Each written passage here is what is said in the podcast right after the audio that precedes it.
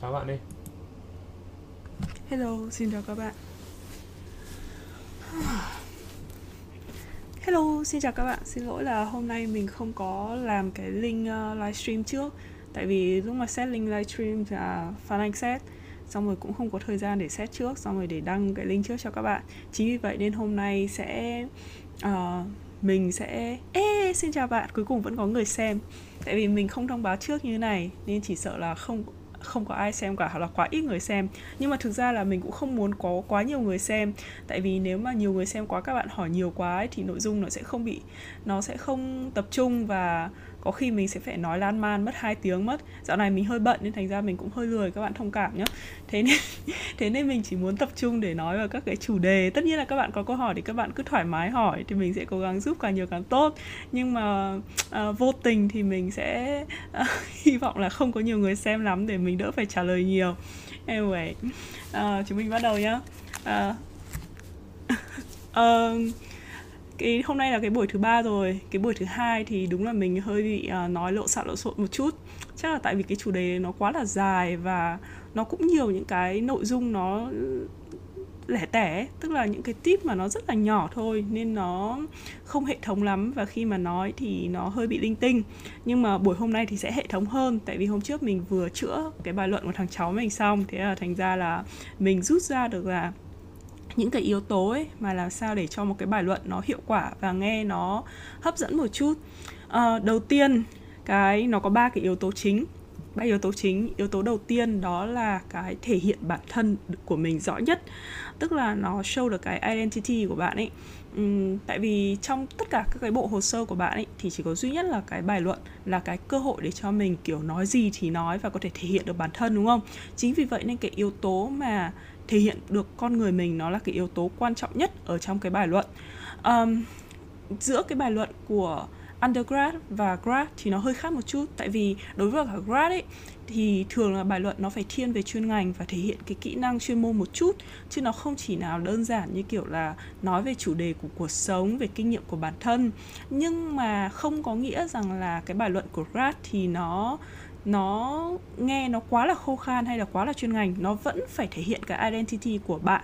Nhưng mà bạn phải cân bằng nó giữa cái trình độ chuyên môn tức là thể hiện identity nhưng mà uh, cái, cái khía cạnh mà bạn thể hiện ấy là nó sẽ thiên về chuyên môn hơn. Có thể là cái quan điểm làm việc của bạn này cái uh, đam mê của bạn trong nghiên cứu này uh, tại sao bạn lại muốn đi theo con đường đấy cái định hướng nghề nghiệp tương lai của bạn như thế nào. Ví dụ như là bây giờ mình đang apply MBA nhá thì nó có một cái câu hỏi rất là rõ rằng là cái định hướng nghề nghiệp tương lai trong 5 năm tới của bạn ra sao định hướng tương lai của bạn ra sao.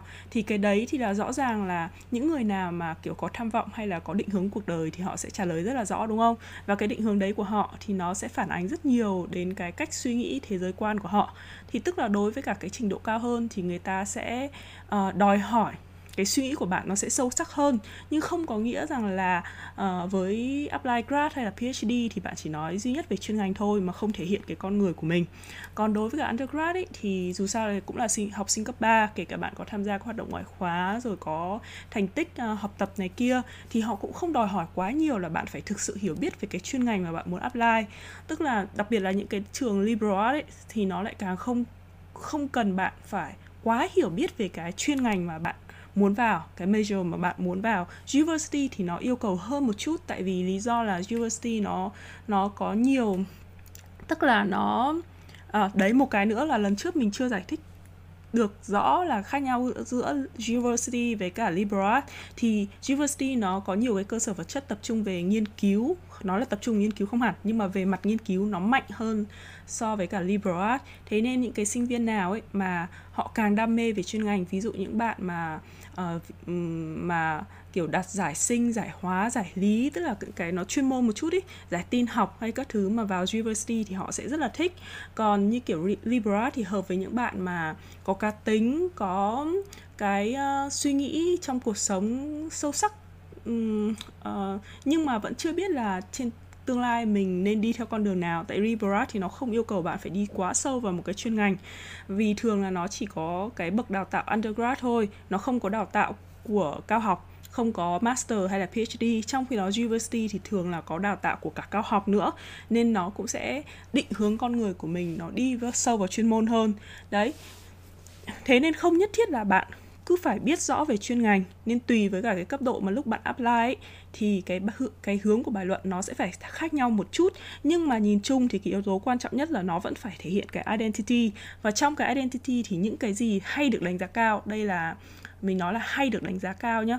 Uh, mà dựa vào theo uh, quá trình học tập và làm việc thì đây là những cái tính cách mà mình thấy là người Mỹ rất là thích. Uh, thứ nhất đó là cái sự thông minh cái thông minh thì dĩ nhiên rồi nhưng mà cái thông minh ở đây nó không phải là thể hiện ở cái điểm số là bạn đạt giải này giải kia rồi uh, GPA 4.0 9.0 mà mà thậm chí à nói đến cái GPA hôm trước mình vừa nói chuyện với cả đại diện của trường MSU họ bảo là nếu mà GPA được 4 4.0 mà điểm SAT thấp quá ấy, thì có thì cũng trượt. Đấy thì tức là họ phải nhìn nhận cái việc học tập của bạn ở nhiều khía cạnh khác nhau. Thì một trong những cái tính mà họ thích đó là cái sự thông minh cái thông minh đây thể hiện ở cái chỗ nào tức là cái cách bạn viết cái bài luận cách bạn chọn cái chủ đề chọn cái câu chuyện để nhấn mạnh cái tính cách của bạn đấy là cái cách thông minh hay là cái cách bạn dẫn chuyện? Um, trình bày các ý ra sao rành mạch không xuyên suốt không? Uh, gây được cái sự tò mò thích thú và làm cho người ta có thể nhớ và ấn tượng với bài luận của bạn thì cái đấy nó cũng là một những cái thông minh đấy mà bạn thể hiện ra. Ví dụ như trong hai bài luận của mình nhá thì uh, ở trong cái video đầu tiên trong series này thì mình có kể là cái bài luận à sorry cái bài luận mà lúc mình apply cho đại sứ quán Mỹ đúng không? Thì trong cái bài luận đấy mình kể về câu chuyện Mã Lương. Mã Lương có một cây bút thần và có thể vẽ bất kỳ cái gì thì nó sẽ hiện ra uh, ngoài đời thực. Và tương tự mình cũng là một người có cây bút thần tại vì mình là kiến trúc sư nên mình vẽ ra cái gì nó cũng trở thành hiện thực. Nếu như mình vẽ tốt thì thế giới nó sẽ tốt đẹp nếu mình vẽ xấu thì nó sẽ uh, trở thành uh, uh, tồi tệ rồi phá hoại đất nước kiểu như vậy. Thì như thế là mình đã thông minh ở trong cái việc là mình tìm được một cái thứ rất là bình thường uh, như kiểu một cái câu chuyện cổ tích để chứng minh được là cái tầm quan trọng của mình và mình chứng minh rất thuyết phục là nó rất rất rất là quan trọng. Uh, và nó cũng nổi bật được cái đặc tính riêng biệt của mình. Tại vì cái học bổng đấy nó là học bổng về môi trường và dành cho thủ lĩnh sinh viên và nó thu hút rất là nhiều bạn từ các cái trường về kinh tế xã hội các cái bạn về môi trường tự nhiên rồi uh, về chính sách công kiểu như vậy. Và cái ngành kiến trúc của mình thì nó khá là đặc biệt so với cả các cái ngành khác. Thì mình nhấn mạnh được là cái sự khác biệt của mình đối với người khác nhưng vừa khác biệt lại còn vừa quan trọng nữa. Thì cái đấy nó là một cái mà người ta đánh giá là rất thông minh. Uh, hay là cái um, đấy đấy là một cái ví dụ. Uh, thôi mỗi cái ví dụ thế thôi nhá. Uh, cái thứ hai là cái tính cách quyết liệt. Quyết liệt ở đây tức là như kiểu là gọi là đam mê là cái passion ấy. Khi mà bạn thích làm cái gì hay là bạn uh, muốn làm cái gì thì bạn thể hiện ở trong cái essay của bạn là bạn rất quyết tâm. Ví dụ như là một bạn nói rằng là mình rất là thích uh, làm việc này việc kia nhưng mà thất bại bao nhiêu lần đấy thử đi thử lại lần này lần nọ. Thì tức là cái tính cách đấy của họ là tính cách rất là quyết liệt đúng không? Hay là nếu bạn kể về một cái trường hợp mà bạn muốn giải quyết một vấn đề bạn muốn giải quyết nó ngay lập tức mặc dù là nó sẽ khó khăn này kia nhưng mà ngay trong một vòng một buổi đêm bạn làm thế này abc xyz bạn nói chuyện với người này người kia bạn đi ra tìm nguồn uh, hỗ trợ ở chỗ này chỗ nọ thì mọi người khi mà nghe một cái câu chuyện ví dụ như đấy là cái câu hỏi là hãy kể về một lần mà bạn vừa giải quyết vấn đề chẳng hạn thì khi cái cái cách bạn giải quyết vấn đề đấy nó thể hiện được là ôi tính cách cô này rất là quyết liệt tức là cô này cô ấy muốn giải quyết về gì cô phải giải quyết bằng được à, hay là cô này cô ấy đã thất bại nhưng mà cô phải làm bằng được thì thôi. Ví dụ như là mình uh, muốn là sinh con mình quyết định là sinh con mặc dù mọi điều kiện nó vẫn chưa tốt lắm nhưng mà mình vẫn phải làm bằng được và rồi mình cũng phải làm đủ mọi cách để hoàn thành được cái mục tiêu của mình. Cái đấy là cái tính cách quyết liệt. Thì thì uh, dân mỹ khá là thích những cái người mà quyết liệt tức là làm cái gì làm bằng được cố gắng mà làm và theo đuổi cái mục tiêu của mình đến cùng. Thì đấy là một trong những cái kiểu đặc tính mà người ta thích ấy cái thứ ba nữa là tích cực và có tinh thần cầu cầu tiến. Tích cực ở đây tức là như nào? Tức là mỗi người thì đều có rất là nhiều các cái khó khăn trong cuộc sống, đúng không? Trong cái video một mình có phân tích về bảy cái câu hỏi ở trong comment app ấy, thì có những cái câu điển hình mà kể cả không phải ở trong comment app thì rất nhiều trường hỏi là hãy kể về một lần bạn vượt qua khó khăn như thế nào uh, hay là kể vừa cái điều đặc biệt về bạn thì có rất là nhiều bạn hoàn cảnh khó khăn các bạn lấy các cái yếu tố đấy mình gọi là yếu tố uh, gọi là để lấy nước mắt ấy hay là tạo drama ấy. Ví dụ như là bố mẹ mất sớm này gia đình rất là nghèo này uh, bố mẹ ly dị này hay là bị tàn tật này hay là gặp một cái mất mát hay là một cái khó khăn đột xuất hay là bị bully thời đi học chẳng hạn. Đấy thì tất cả những cái yếu tố đấy nó là yếu tố drama uh, có thể làm cho mọi người tạo cái sự thương cảm.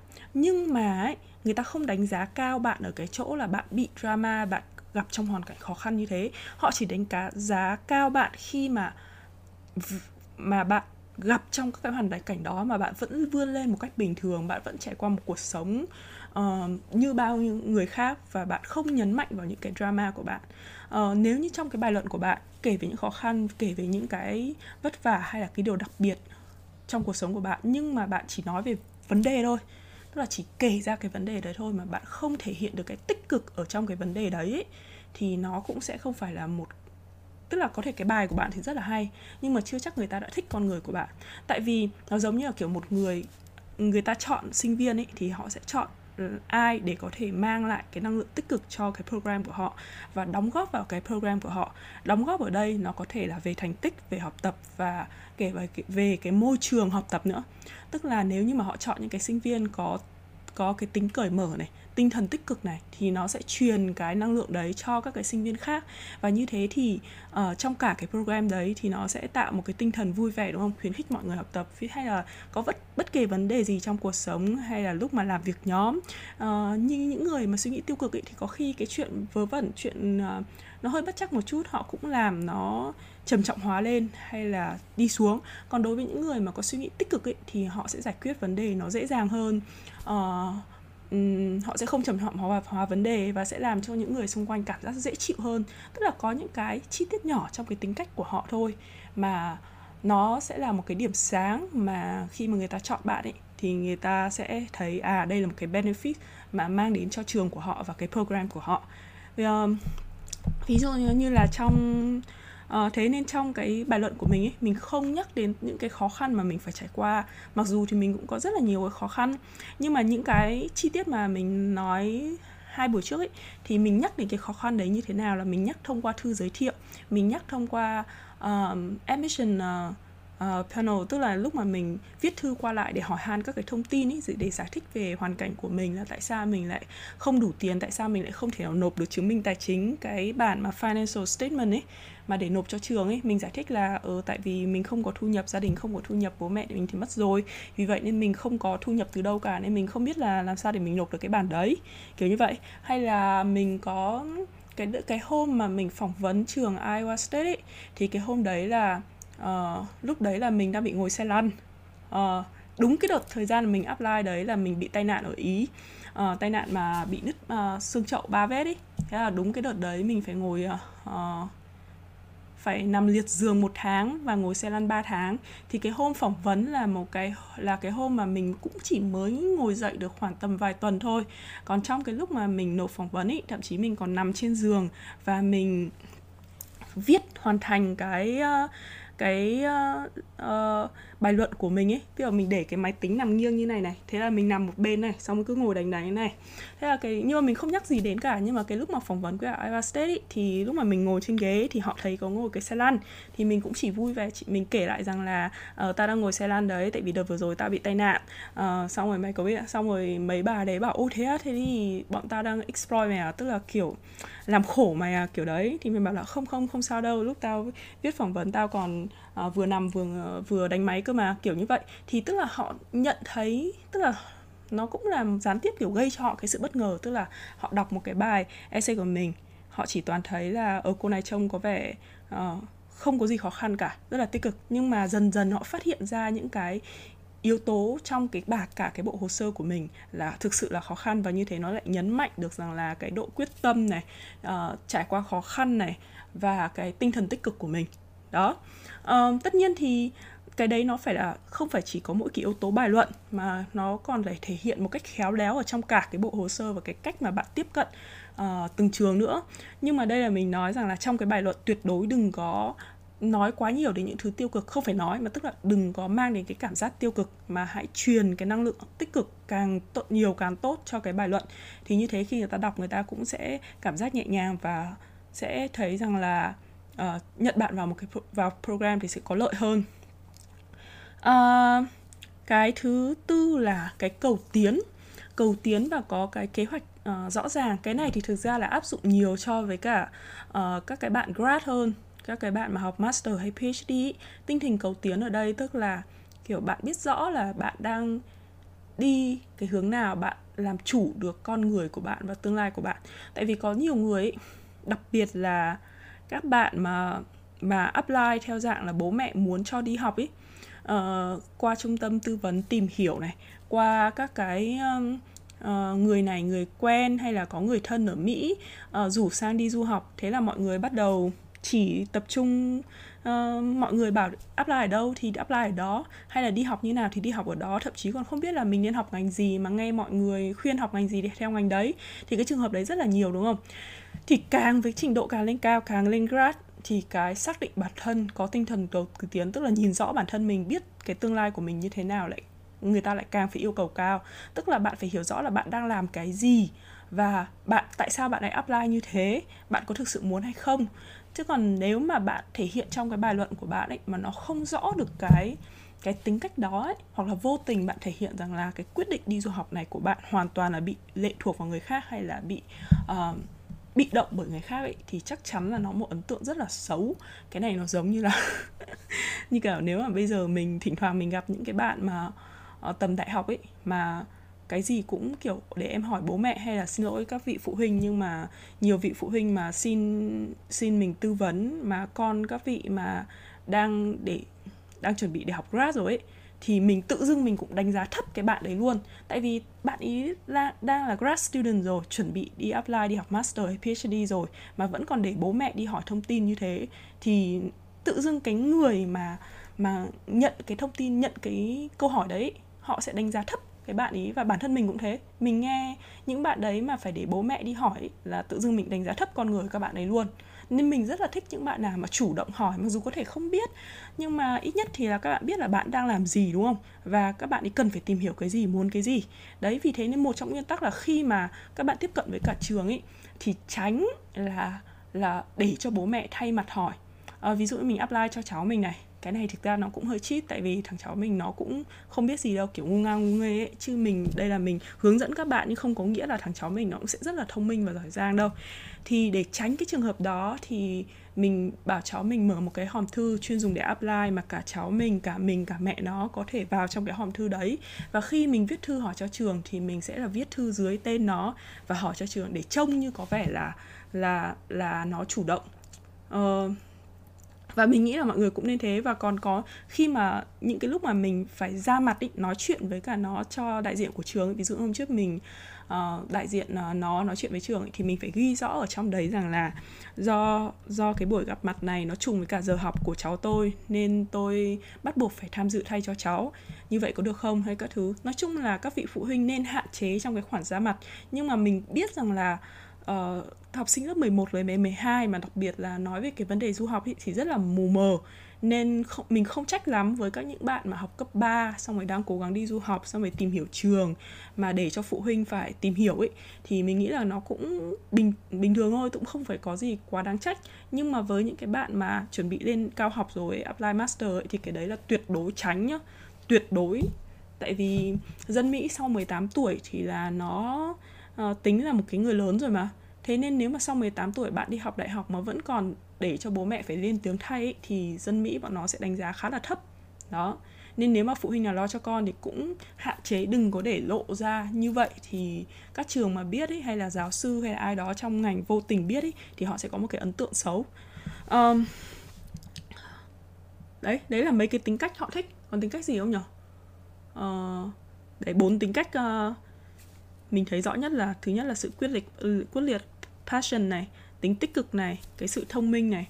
Thông minh ờ, và tinh tế, và tư là cái tự lực tự chủ, có tính cầu tiến, tức là tự bản thân mình biết rõ như thế nào. Cái thứ hai trong cái bài luận mà nó tốt đó chính là là cái mạch lạc, logic, ý tứ chặt chẽ. Như mình nói là trong một cái bài luận ấy ờ, một trong những cái lỗi mà các bạn hay mắc nhiều nhất mà mình nói trong video một rồi. Đó là các bạn quá tham viết quá nhiều ý đúng không? Uh, và một là quá nhiều ý hai là không có ý gì cả. Không ý gì cả ở đây có nghĩa là không có cái ý gì chính nổi bật hết mà chỉ đơn giản là chỉ liệt kê lại thôi liệt kê lại một số các cái ý nhỏ nhỏ nhỏ không có ý chính. Hay là có quá nhiều các cái ý rất là hay ho hấp dẫn và cố gắng nhét vào một trong cái bài một trong bài luận đấy và nó hơi bị kiểu quá tải ấy. thì một cái bài luận để cho nó hay ấy, thì nó phải vừa đơn giản nhưng nó phải vừa sâu sắc mà lại còn vừa phải nổi bật. Uh, tức là bạn cố gắng chót lọc chỉ có một ý thôi. Theo cái trình tự mà mình nghĩ ra này thì bạn tưởng tượng bạn làm bộ phim bạn nghĩ rằng một cái cái theme một cái chủ đề chính của bộ phim và sau đó bạn nghĩ ra là có nhiều các cái chi tiết mà bạn muốn đưa vào đúng không? Thì bạn sẽ gạch ra ghi ra các cái chi tiết. Uh, rồi sau đó thì bạn uh, uh, có thể là viết mẫu viết thử một đoạn từng đoạn một của các chi tiết. Tức là bạn không cần phải nghĩ là phải viết từ a uh, cho đến b đâu. Cứ viết ra nghĩ ra các chi tiết sau đó thì trong lúc mà bạn nghĩ chi tiết đấy thì có thể vô tình bạn sẽ nghĩ được các cái câu nó rất là hay để diễn tả chi tiết đấy của bạn chẳng hạn. Thì cứ viết ra câu tiếng anh từng chi tốt một. Và sau đó thì lúc bạn ngồi bạn đọc lại bạn bắt đầu ghép bắt đầu sắp xếp lại với nhau để xem xem là nên sắp xếp như nào theo cái trình tự như nào cho nó hay ho hấp dẫn chẳng hạn. Và để nổi bật cái đấy thì mình nên chọn chi tiết nào để nói đầu tiên. Cái chi tiết đầu tiên nó phải là một cái mà uh, nó bao quát nhất vấn đề. Tức là có thể bao quát theo kiểu là ẩn dụ hoặc là trực tiếp cũng được hay là hoán dụ. Uh, giống như là mấy cái bài luận mà nổi tiếng ở các cái trường Ivy League ấy thỉnh thoảng nó họ họ chia sẻ ấy, thì các bạn thấy là cái đoạn đầu ấy có khi là nó nói về uh, công thức bánh ờ, công thức làm à, làm bánh này nói về một cái câu ờ, ở trong châm ngôn một câu gì đấy trong bài học này nói về một cái nhân vật nào đó đúng không? Thì đấy là một cái chi tiết mà bọn nó sử dụng. Và và cái chi tiết đấy chắc chắn nó sẽ là một cái theme cái theme chính của cả cái chuyện. Và sau đó thì ở trong cái chi tiết đấy thì nó bắt đầu lân la kể ra là uh, tại sao cái công thức bánh pizza nó lại liên quan đến cuộc đời của tôi? Tại sao uh, nó phản ánh những cái suy nghĩ gì? Suy nghĩ a suy nghĩ b nó ảnh hưởng uh, nó ảnh hưởng từ ai? Nó um, nó xảy ra trong cái kỷ niệm gì? Tức là nó sẽ có nhiều cái chi tiết liên quan đến cuộc đời của bạn đó nhưng mà họ sử dụng cái chi tiết là bánh pizza để làm là để làm cái mở bài. Và sau đó kết bài thì tốt nhất là nên lặp lại cái chi tiết đấy một chút để cho nó thấy rằng là mình mở ra thì mình phải có một cái kết và nó lặp lại thì nó sẽ thành xuyên xuyên suốt và nó nhấn mạnh được cái theme của mình lên. Đấy ờ, còn tất nhiên là nghĩ được là cái theme như thế nào cái phần mở bài và kết bài như thế nào thì là liên quan đến cái sự thông minh của bạn. Nhưng mà về căn bản ý thì là đừng có tham ý và cũng đừng có kiểu hời hợt trong cái việc suy nghĩ ý mà cần phải cứ viết hết ra đi. Hoặc là không cần viết cứ gạch gạch gạch tiếng việt cũng được. Sau đó bạn ngồi bạn suy nghĩ là cái nào nó liên hệ với nhau nhất liên quan đến nhau nhất. Và sau đó tìm cách sắp xếp của nó giống như chiều chơi uh, xếp hình ấy. Xếp xếp nó lại. Còn cái mảnh nào mà thấy nó không thực sự khớp ấy thì đừng có quá tiếc rẻ vứt ra ngoài. Một cái bài khoảng tầm 650 từ đúng không? Thì chỉ cần khoảng 5 ý là cao nhất. Mỗi mỗi cái là khoảng tầm 100 từ để phát triển. Hoặc là còn xong cái ý thì có thể có, có cái chi tiết nhỏ chi tiết này chi tiết kia. Đó thì đấy là về mặt mạch lạc và sắp xếp. Còn đây là về mạch à, về mặt technique. À, cái yếu tố thứ ba là technique viết như nào để cho nó hấp dẫn thú vị đó là theo mình thấy là một cái bài luận mà nó hấp dẫn thú vị là nó phải kích thích được cái cảm xúc của người đọc. Tức là khi mà họ đọc ấy họ phải có cái cảm xúc mà bạn muốn mang lại. Ví dụ như là vui vẻ hồi hộp hấp dẫn uh, kiểu hơi bị tò mò lo sợ này. Uh, hoặc là uh, cảm thấy là khó chịu hay là thậm chí tức giận. Tức là bạn sẽ truyền đạt một cái cảm xúc gì đấy cho người khác và cái thứ hai là nó phải làm cho người ta tưởng tượng ra được câu chuyện của bạn. Tức là cái này nó có thể làm được qua vài cái technique đơn giản. Ví dụ như là sử dụng nhiều các cái động từ và tính từ diễn tả. Uh, ví dụ như là nếu mà nói là tôi rất là lo âu này này kia đúng không? Nếu mà bạn chỉ nói là uh, mình rất là anxious rồi rất là lo lắng trước bài kiểm tra này kia thì thay vào đó thì hãy tả rằng là bàn tay tôi nó nó nó à, tay tôi nó chảy mồ hôi làm đìa hay là gì đấy để thể hiện là là mình lo lắng hay hồi hộp. Thì nó tự dưng ngay lập tức nó thể nó làm cho người ta tưởng tượng đến cái hình ảnh bạn ngồi ở trước phòng thi chẳng hạn và tay bạn chảy hết mồ hôi. Đấy tức là nó vừa có cảm xúc nó vừa có hành động nó vừa có hình hình ảnh. Thay vì là chỉ nói rằng là tôi rất là hồi hộp trước vào trước phòng thi. Uh, còn chẳng hạn như là còn cách tạo bất ngờ nhá hay là flop nhá chẳng hạn như là uh, nếu mà nói rằng là uh, tôi thấy cái cái máy ở trong cái hộp cái máy tính ở trong cái hộp chẳng hạn thì thay vào đó thay đổi cách viết một chút có thể viết là uh, tôi thấy một cái hộp rất là sloppy sloppy giống như kiểu là uh, cầu thả uh, một cái hộp rất là kiểu sập sệ. Và khi tôi mở ra wow hóa ra là một cái máy tính tức là nó tạo một cái sự tương phản một chút tức là ở trong một cái sloppy box thì không ai nghĩ là một cái máy tính đúng không?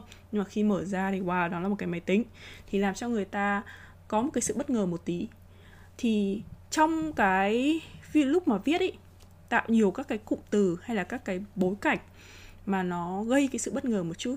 Hay là uh, hôm trước cháu mình viết một cái đoạn mà mình thấy cũng khá là hay khá là thích. Uh, tức là ví dụ như là uh, tạo một cái sự à thôi mình cũng không muốn ờ, uh, tả chi tiết làm như thế thì lộ hàng của nó mất.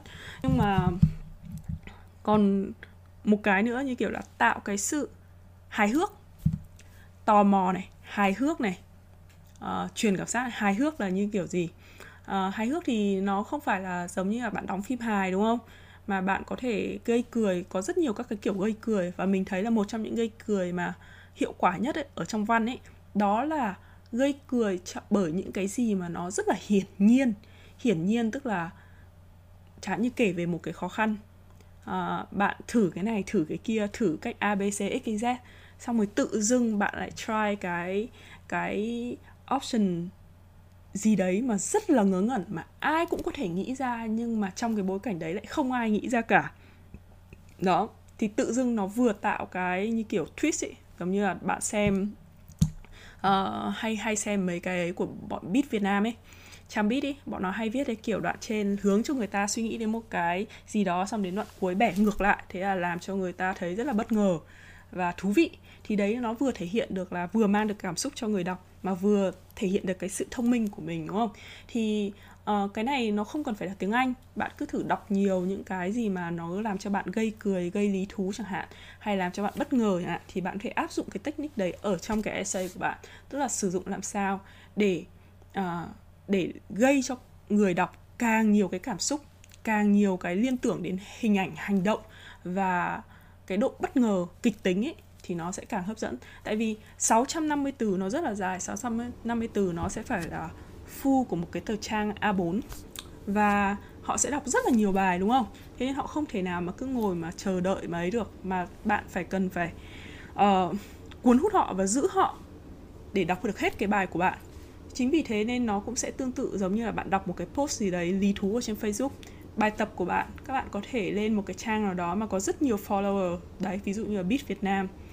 tại không hiểu tại sao mình lại recommend beat nhỉ? Tại vì beat nó viết hơi vớ vẩn một chút. Nhưng mà cũng được hay là uh, các cái chương trình thời sự của VTV dạo này rất là khá. Uh, cũng có cách cách viết uh, cái cách dẫn chuyện rất là hài hước những cái twist kiểu như thế kiểu như thế. Thì mình thấy cái cách đấy tất nhiên là mình không bảo các bạn là cứ học ừ, y hệt như thế hay là cố gắng gây cười như vậy. Nhưng mà ý mình nói là nó phải tạo được một cái sự kịch tính và cái sự bất ngờ gây lôi cuốn cho người xem. Và khi mà bạn viết như thế nó cũng là thể hiện cái tính cách của bạn. Tức là liệu bạn có phải là con người kiểu nhẹ nhàng hài hước vui vẻ hay không? Uh, cái khiếu hài hước của bạn là như thế nào? Uh, hay là một con người rất là nghiêm chỉnh đứng đắn và gọi là giống như kiểu nốt ấy. Đấy. Thì nếu như bạn là là một nốt thực sự là một người rất là nghiêm chỉnh đứng đắn thì ok bạn thể hiện như vậy.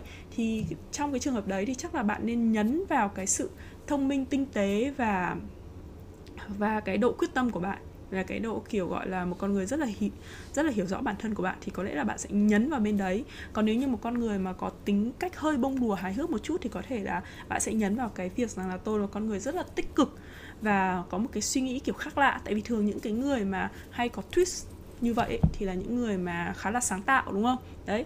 Thì từ những cái mà vớ vẩn từ những cái thứ rất là vặt vãnh trong cuộc cuộc sống ấy thì làm sao bạn thể hiện được là uh, dẫn người ta đến được những cái tính cách mạnh mà chắc chắn nó là cái điểm mạnh. Đấy nhưng mà không cần phải khoe ra là tôi là lãnh đạo tôi là một con người rất là uh, sáng tạo hay là là một con người uh, uh, uh, mà ai cũng phải khen ngợi bởi cái thành tích này này kia. Mà cái đấy là cái mà nó thể hiện ở trong cái essay của bạn mà tạo nên một cái essay mạnh.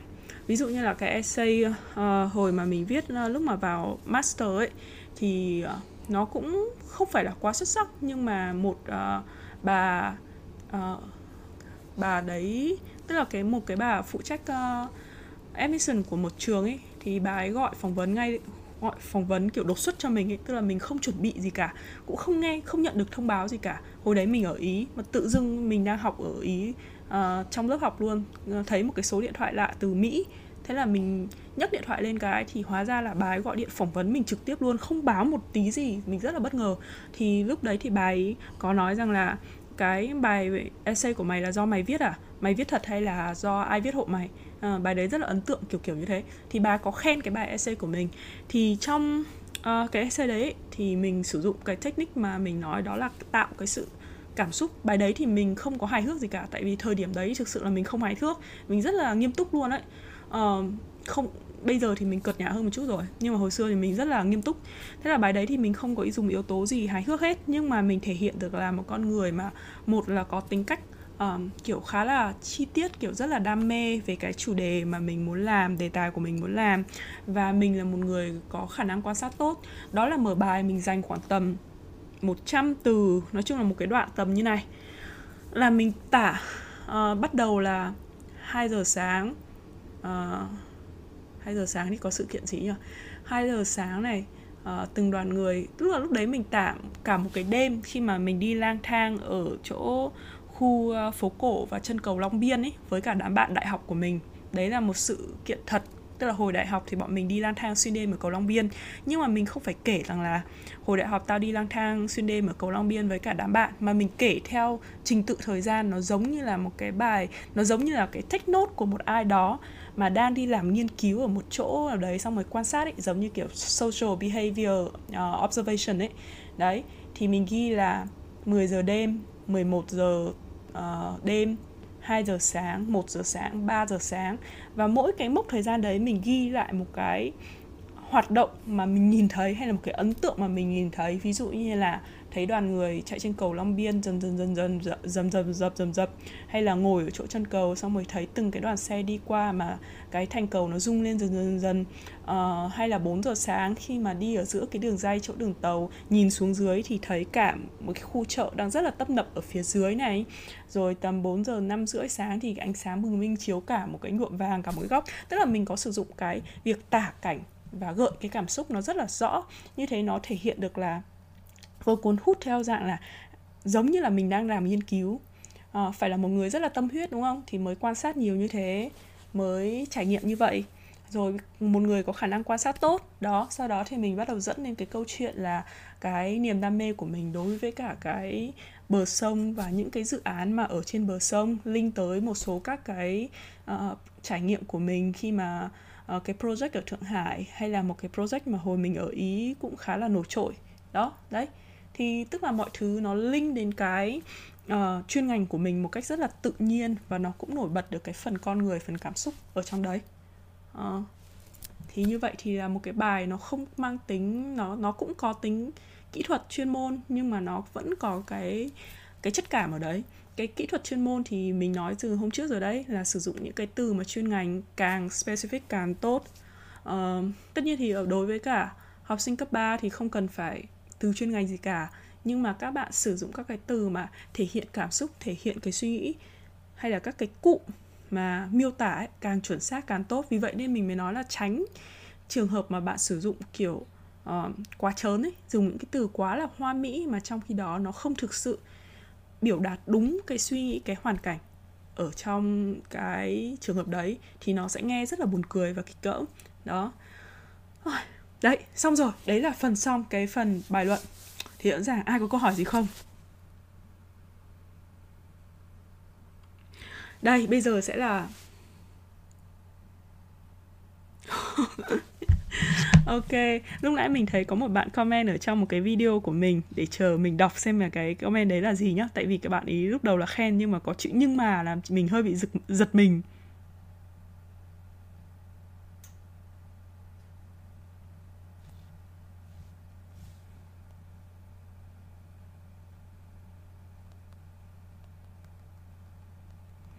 Bạn ý kêu là là trong cái video trước có mình có một đoạn mình nói mình nói là cháu mình nó học ở trong một cái trường mà toàn những người dị dị những bọn dị dị uh, ví dụ như là LGBT tóc xanh móc đỏ rồi uh, uh, xăm trổ các thứ hay là những đứa mà hay bị bắt nạt. Thực ra thì cái từ dị dị của mình ấy nó chỉ đơn giản là uh, không giống như những người không giống như số đông thôi. Tại vì lúc mà kiểu chuyển ra tiếng việt ấy nó rất là khó ấy. Nó giống như kiểu là, hay là mọi người hay lên án là không được nói lên từ không bình thường ấy nó chỉ đơn giản rằng là bình thường, tức là đa số mọi người thì như thế này, còn không bình thường thì tức là nó là số ít.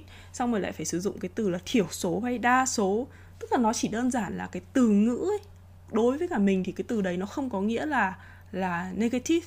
Nhưng mà đối với người khác thì nó nghĩa là negative còn như kiểu ở trường kiến trúc của mình hồi xưa ấy, thì đứa nào khen là dị, là là nó là positive. Tức là như thế có nghĩa là là mình là những con người mà đặc biệt là cá tính.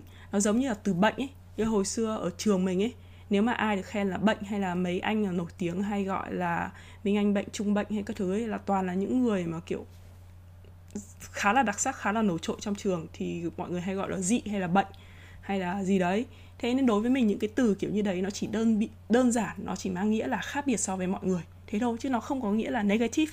Anyway nó không liên quan đến chủ đề nhưng mà mình giải thích uh, uh, cho bạn ý như thế và những cái bạn khác. Tại vì nhiều bạn tự dưng kiểu nghĩ rằng là mình kỳ thị này nọ này kia.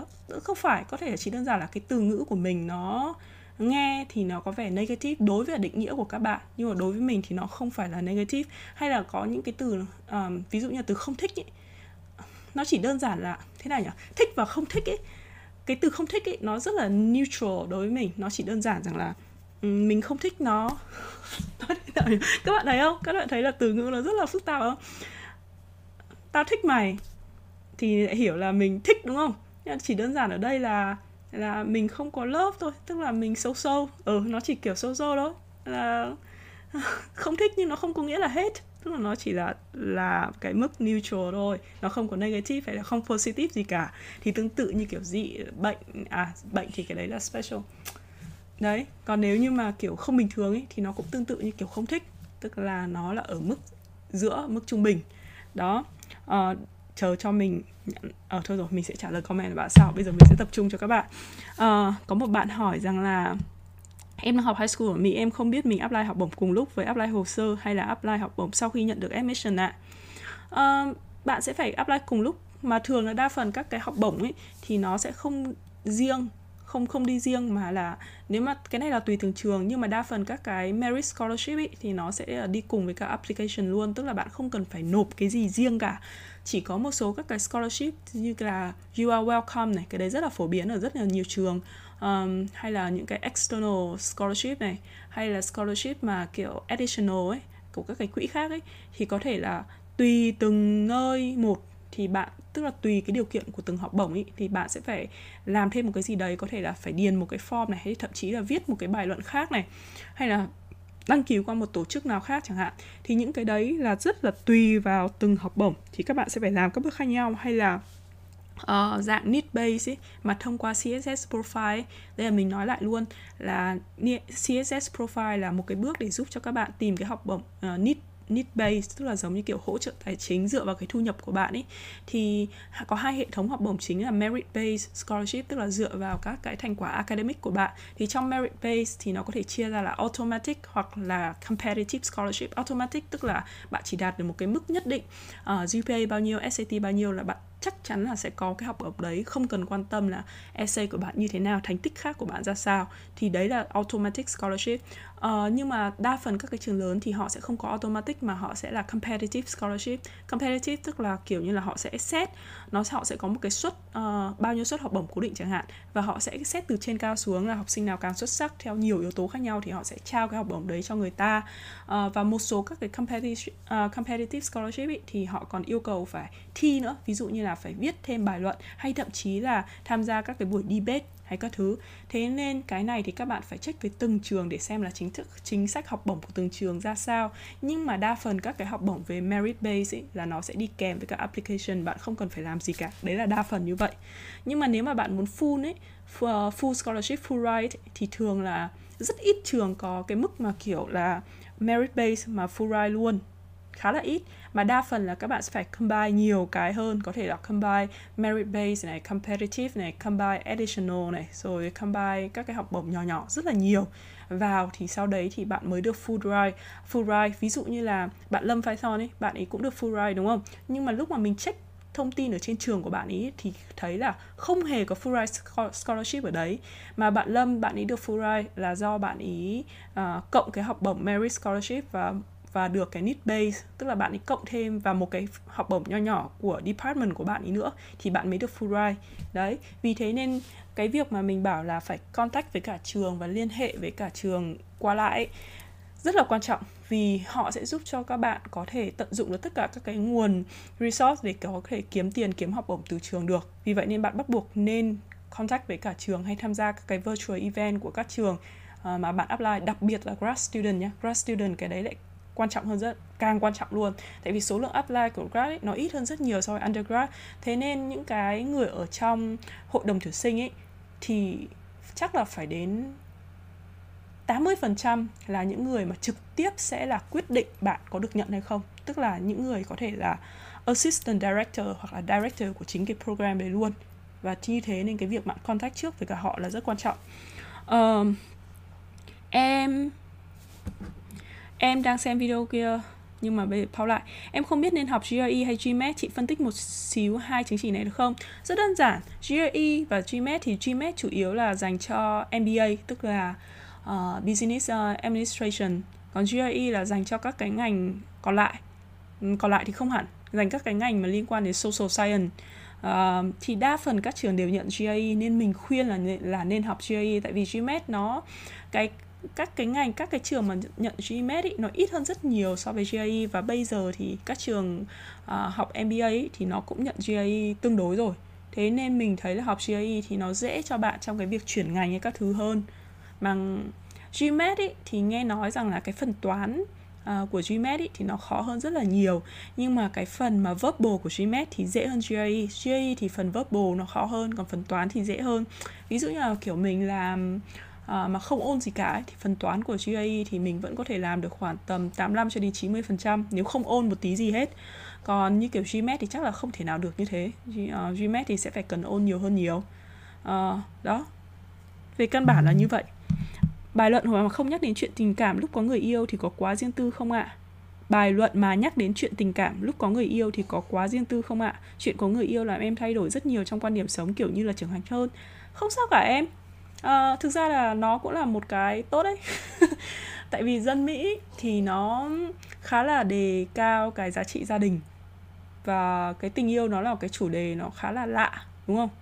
Um, chắc chắn là đối với học sinh cấp 3 thì nhiều bạn sẽ nghĩ đến hay là kể cả đại học thôi cũng nhiều bạn sẽ nghĩ đến um, những cái liên quan đến thời thơ ấu này bố mẹ này ảnh hưởng của bố mẹ này người thân này uh, thầy cô giáo này. Nhưng mà cái người yêu hay là bạn trai bạn gái nó sẽ là một cái chủ đề lạ.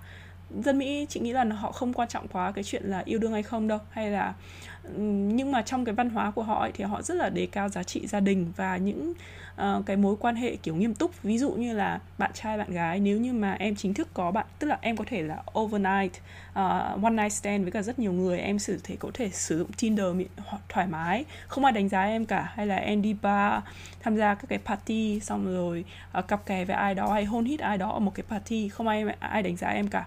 Nhưng mà một khi mà em đã có kiểu relationship với cả một người là gọi là boyfriend hay là girlfriend ấy, thì tất cả những người khác ấy họ sẽ biết đường và họ tránh tức là họ sẽ không kiểu cố gắng mà sấn vào đâu họ sẽ không sẽ vào đâu.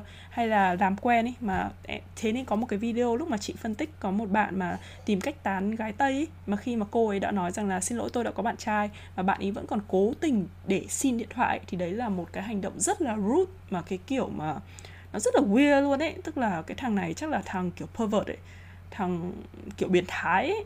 tại vì thực sự nó là cái hành động cực kỳ bất lịch sự nếu như ai đó đã có bạn trai bạn gái xong rồi còn cố tình để contact hay là tạo một cái gọi là thân thiết đối với họ ấy. Đấy nên người mỹ họ rất là đề cao cái mối quan hệ kiểu nghiêm túc như thế. Nên chị thấy viết về tình yêu thì cũng không có vấn đề gì hết. Hoặc là thậm chí là uh, kiểu viết về những cái gì mà mình học được hay là tại sao nó thay đổi mình chị nghĩ là nó hoàn toàn ok. Và thậm chí nó còn lạ ấy chứ. Em đã comment ạ à, cảm ơn chị phản hồi em đang apply một chương trình trại hè của Yale. Nó rất cạnh tranh luôn nhưng hồ sơ của em chẳng có gì nổi bật không có giải thưởng lớn không tham gia hoạt động ngoại khóa nên tất cả đều phụ thuộc vào bài luận hết nên em hơi căng thẳng. Cái này thì nó phải chị không biết là khuyên em cái gì. Uhm, đấy cái hồi mà chị uh, apply học bổng sushi nhá của của Mỹ cái học bổng đấy là học bổng uh, ngắn hạn 3 tháng hè uh, năm 2010 hồi đấy thì là nó sẽ chọn thủ lĩnh sinh viên để tham gia cái môi trường tức là tham gia các hoạt động ngoại khóa uh, về môi trường trong vòng 3 tháng. Và cái yêu cầu của nó thì dĩ nhiên là cũng kiểu thành tích thủ lĩnh sinh viên bài luận này kia rồi tiếng anh. Mà hồi đấy tất cả bộ hồ sơ của chị nó chả có cái gì. Nó không có. Tất nhiên là thành tích thì chị có là học tập cũng tốt cũng là um, hồi đấy là cũng là phó chủ tịch hội sinh viên. Nhưng mà tiếng anh thì không có gì và cái bảng điểm hay là thư giới thiệu tất cả của chị đều bằng tiếng việt. Tại vì chị không biết là nó cần phải apply bằng tiếng anh ấy. Thế nên cả bộ hồ sơ toàn bằng tiếng việt hết, tức là nó rất là hai lúa ấy, kiểu rất là quê ấy. Xong rồi ờ, chỉ có dỗ mỗi cái bài luận thì viết bằng tiếng anh. Mà chắc chắn là cái tiếng anh trong cái bài luận đấy nó rất là dở, chứ nó cũng không phải là kiểu fancy gì đâu. Nhưng mà vì nó có ý hay như chị nói đấy, là nó chứng minh được rằng là một là cái ngành của chị tuy lạ, nhưng mà nó là cần thiết và cái thứ hai là cái cách chị thể hiện đấy, nó thuyết phục, tức là cái cách chị chứng minh nó thuyết phục được cái ý là tao cần thiết. Thì chị nghĩ là em phải tìm được một cái ý nào đấy để em thấy rằng là em cần thiết cho cái chương trình này và có thể mang lại cái lợi cho cái chương trình này. Và cái lợi đấy như chị nói, nó không nhất thiết là phải là cái lợi về mặt học tập, là em phải giỏi giang thế này. Em giỏi mà em không chia được cho người khác ấy, thì nó cũng vô dụng. Thế nên những cái bạn mà apply ở các cái trường lớn mà đặc biệt là Ivy League ấy thì chị khuyên là nên tập trung vào những cái hoạt động mà có thể là có tương tác lớn với cộng đồng hoặc là có thể mang lợi ích nhiều cho cộng đồng thay vì các cái thành tích mà chỉ nổi bật cho cá nhân mình hay là có lợi cho cá nhân mình. Tại vì những cái trường đấy thì là họ rất là thích uh, ảnh hưởng của tổng, cộng đồng đặc biệt là Harvard. Tức là họ họ muốn như kiểu gây cái sự như kiểu influencer ấy tức là làm cho ảnh ảnh hưởng cho người khác càng nhiều càng tốt. Chính vì thế nên nếu như em một con người mà có khả năng mang lại lợi ích cho cộng đồng và uh, ảnh hưởng lớn ấy thì em sẽ là một người phù hợp. Còn nếu như mà em rất là giỏi mà em không thể giúp ích được cho ai ấy thì cũng vô ích. Uh, nên cái này thì em phải tự suy nghĩ thôi. Uh, ok có vẻ hết câu hỏi các bạn nào có câu hỏi thì cứ hỏi nhá. Còn cái phần 2 này thì mình sẽ nói qua về cái uh, cái lịch trình để apply. Tại vì những bạn mà cái này thì dành riêng cho các bạn undergrad hơn tại vì các bạn grad thì lịch trình apply nó rất là đơn giản rất là dễ rồi. Tại vì thông thường là mình thấy là hình như là grad là không có common app đúng không nhỉ mình không biết chắc chắn lắm.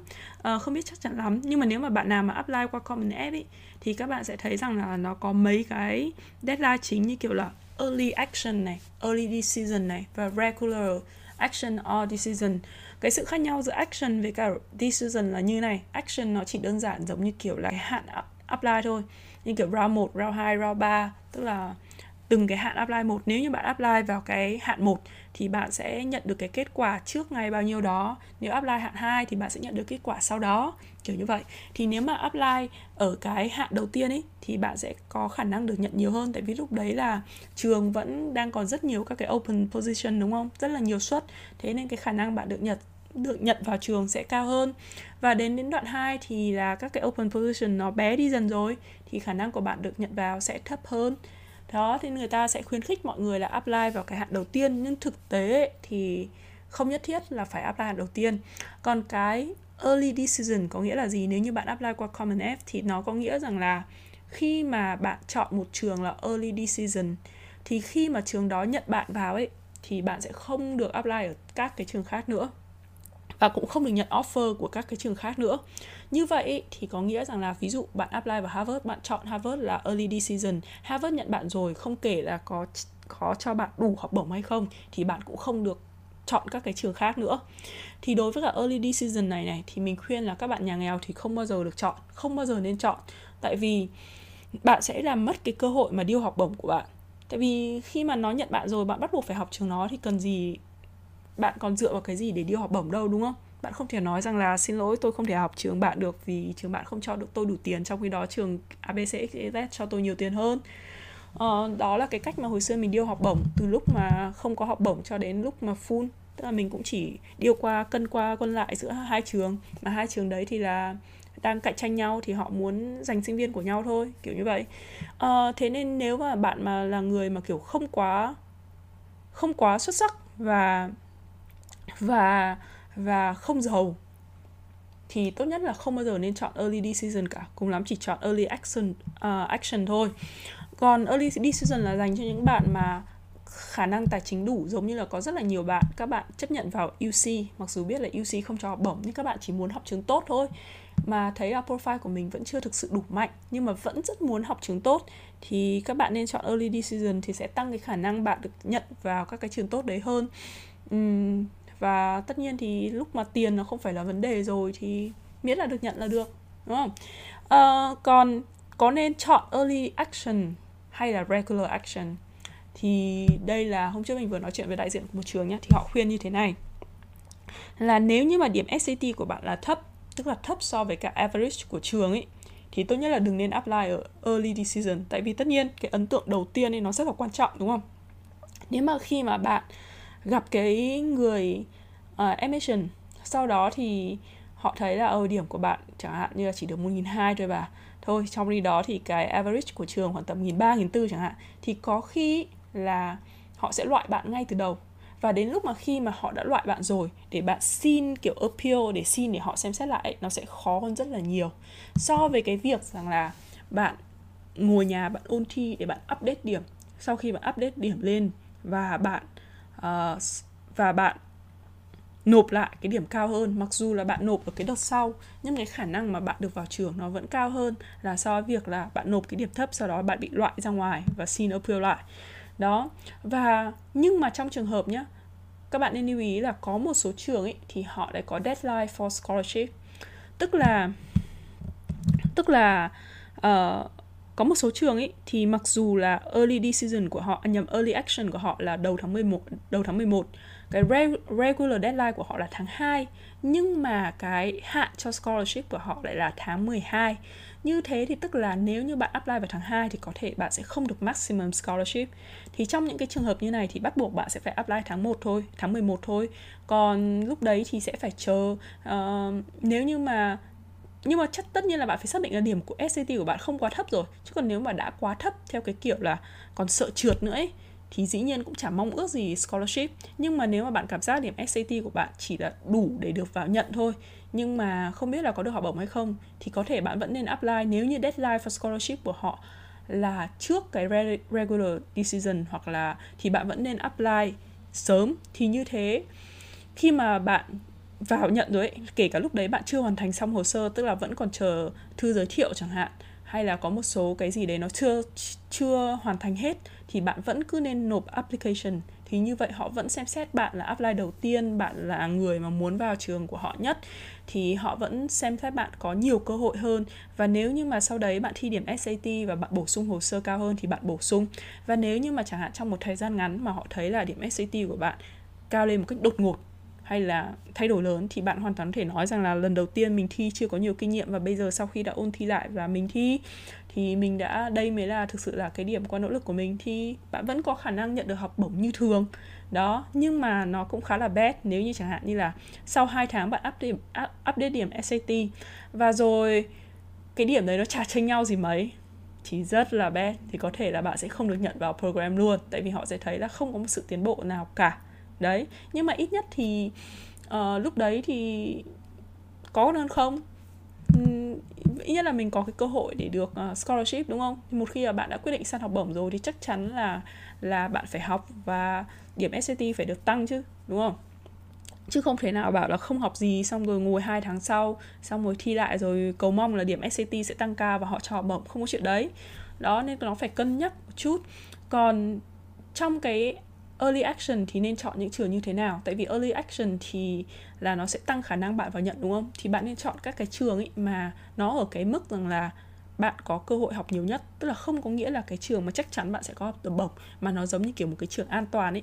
Là nếu chẳng hạn như là tất cả các trường mơ ước tất cả những cái trường mà có khả năng uh, mà có nhiều học bổng nhất mà mình không đạt được học bổng chẳng hạn thì bạn vẫn thể học được ở trường đấy. Thông thường là một cái trường mà học phí không quá đắt và cái trường đấy cũng không quá tệ uh, thế là trong trường hợp mà bạn không có học bổng gì cả và bạn được nhận trường đấy thì chắc chắn bạn vẫn có thể học được. Đấy. Còn các cái re- regular this uh, ờ, action ý, thì thường là những cái trường mà nó hơi cao hơn so với tầm với của bạn và những trường mà bạn đang cố gắng là để đạt được học bổng. Thì như vậy bạn sẽ có nhiều thời gian hơn để tập trung sửa chỉnh sửa bài luận này. Hay nhỡ đâu trong cái thời gian apply của đợt 1 bạn có cái gì đấy cần rút kinh nghiệm thì bạn có thể rút kinh nghiệm lại và để apply vào đợt 2 nó tốt hơn hay là có thêm thời gian để uh, thêm một vài cái chứng chỉ, một vài cái hoạt động uh, update điểm SAT hoặc là thi, thi thêm SAT 2 kiểu như vậy. Thì những cái trường mà bạn nhắm vào học bổng ấy và miễn là cái deadline của họ, cái deadline for scholarship của họ chưa qua ấy thì bạn sẽ dành đến gần phút cuối càng về sau thì càng tốt tại vì như thế thì sẽ có thời gian để cho bạn bổ sung hồ sơ hơn. Nhưng mà nhớ là phải để ý cái deadline for scholarship nhá. Phải check kỹ cái đấy trước. Tại vì cái đấy nó sẽ là cái deadline thực sự mà bạn muốn apply cho các cái trường mà gọi là trường mơ ước trường nhắm học bổng. Đó. Ờ, đấy là cái lịch trình mà nên apply. Còn điêu học bổng là điêu khi nào? Điêu học bổng ý là cái lúc mà chọn trường apply các bạn cũng nên giải các trường ra chứ đừng có tập trung ở một cái mức nhất định. Tức là các bạn giải dài dài ra này, các cái trường mà chắc chắn an toàn thì nó thấp hơn một chút hoặc là cái tầm trung trung nhưng mà học phí rẻ, trường ước mơ thì nó cao hơn. Và mỗi một cái bậc ấy thì tốt nhất bạn nên chọn hai ba trường cùng một bậc nhau. Lý do tại sao? Là nếu khi mà trình độ của bạn thực sự là tốt hơn so với bạn uh, ước trường chẳng hạn mà có hai ba trường cùng ở một cái range ngang nhau thì ví dụ như là có hai trường trong top 10 chẳng hạn cùng nhận bạn đúng không? Thì nó sẽ là hai người mà sẽ tranh bạn để bạn được học bổng. Thì khi mà hai trường mà na ná nhau như thế mà không cho nhiều tiền lắm thì bạn có thể rất là thẳng thắn nói với họ rằng là mình chỉ có thể đáp ứng được khoản tiền như thế này mình rất là muốn học trường họ. Nhưng mà do hoàn cảnh ờ, không phải do hoàn cảnh chỉ đơn giản là tôi chỉ có thể đáp ứng như thế này.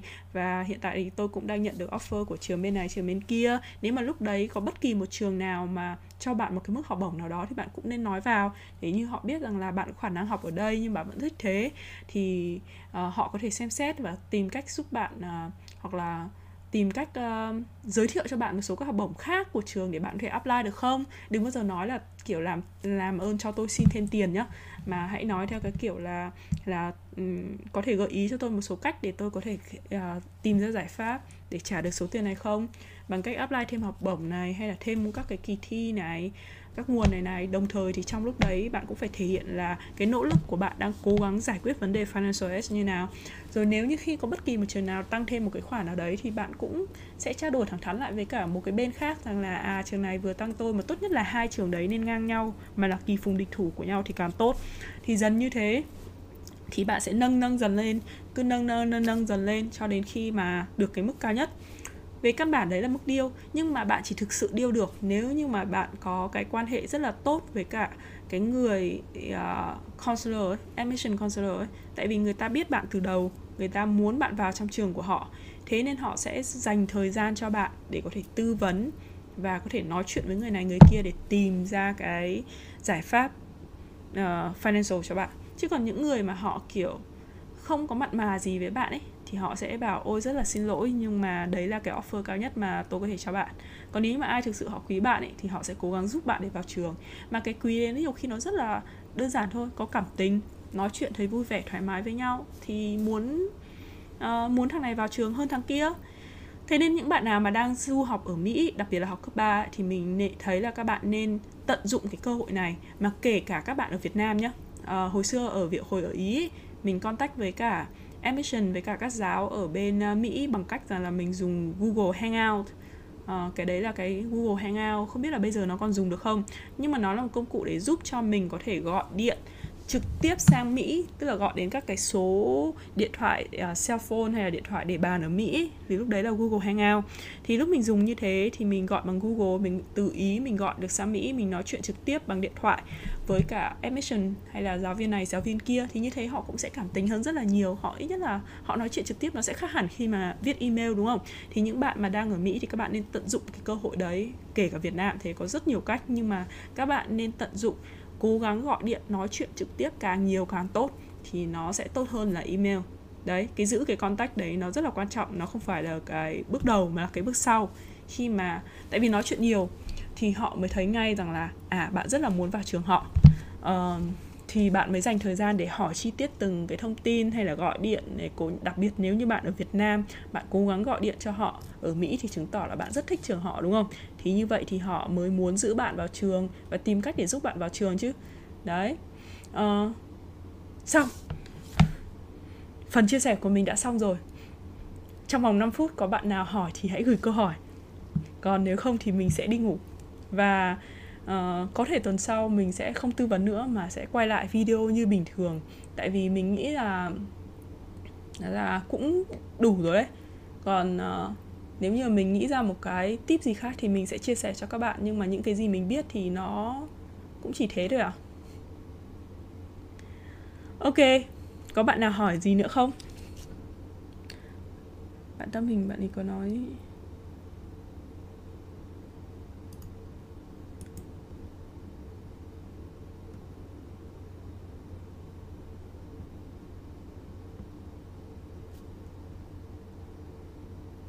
hình như không có bạn nào hỏi nữa đúng không?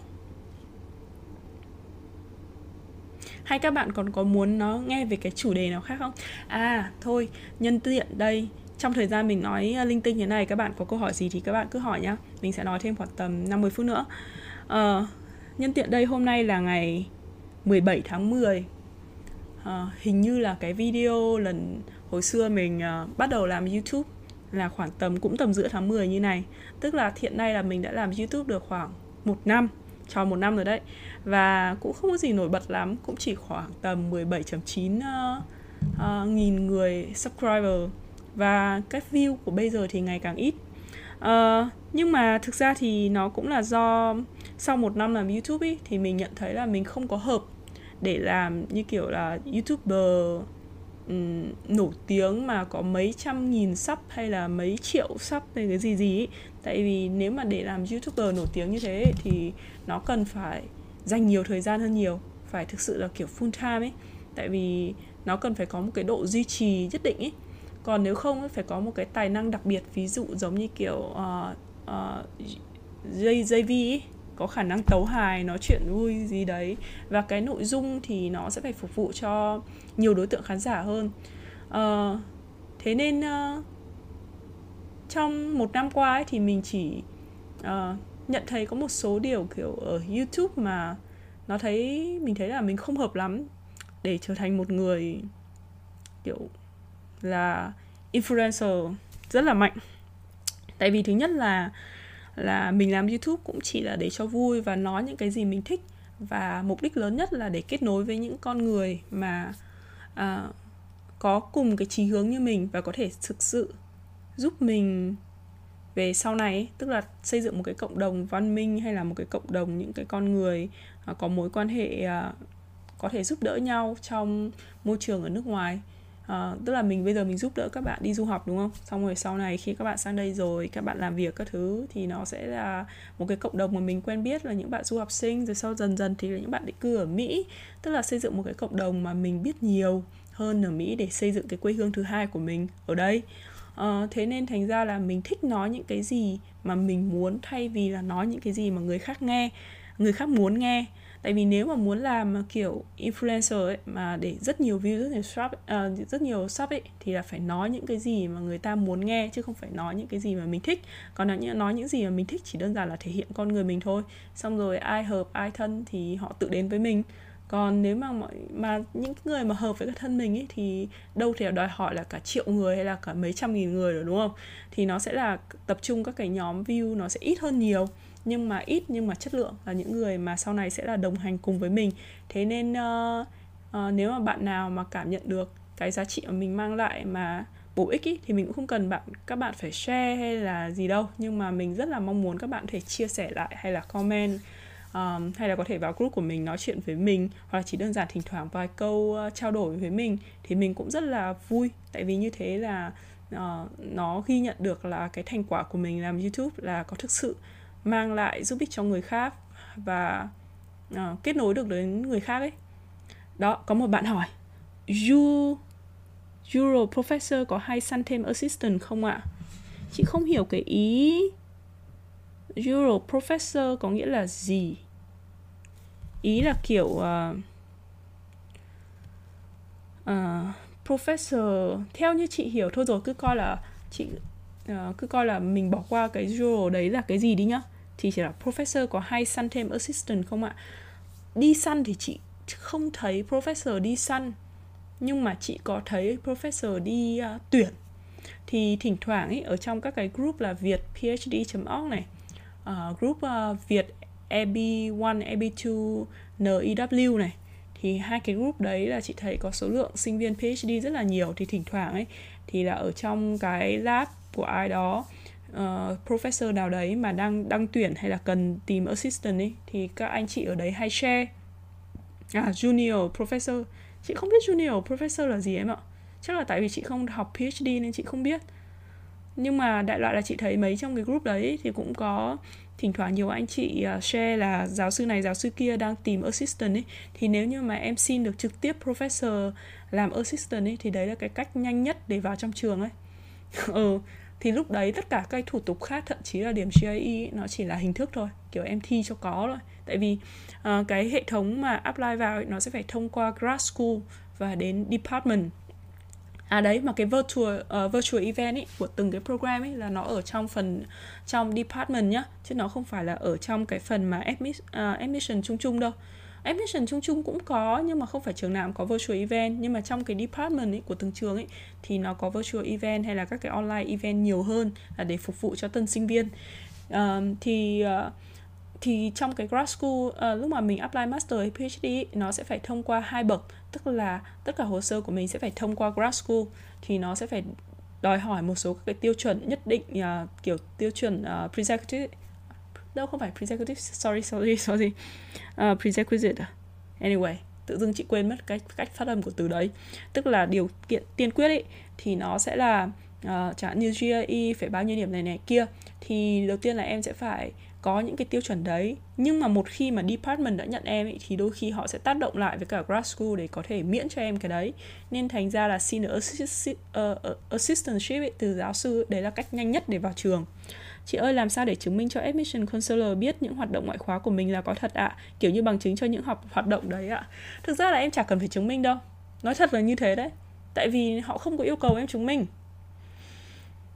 Dân Mỹ là họ có cái lòng tin rất là cao uh, tất cả các cái hồ sơ hay là các thứ hay là nộp của em em thấy chỉ cần nộp bản scan bản dịch thậm chí em không cần dịch công chứng em chỉ cần dịch thôi uh, tất nhiên thì tùy từng trường nhé bây giờ có nhiều trường ấy họ cũng biết là nhiều sinh viên cheat thì họ mới yêu cầu kiểu công chứng dấu má hay là phải gửi trực tiếp. Nhưng mà cái hồi chị apply là hồi đấy là cách đây 8 năm. 8 năm đúng không nhở? Ờ, hồi cái đây cũng phải 8 năm rồi. Thì cái hồi đấy là nó dễ lắm. Nó chỉ cần kiểu scan các cái hồ sơ các thứ thôi. Bản dịch thì tự dịch luôn. Và thậm chí là cái bộ máy hành chính ở Mỹ bây giờ này Các cái hồ sơ chị vừa làm hồ sơ thẻ xanh xong cũng thế. Các cái giấy tờ ấy Cũng chỉ là mình tự đưa cái bản dịch Mình photocopy bản gốc Sau đó mình kèm vào cái bản dịch mình tự dịch.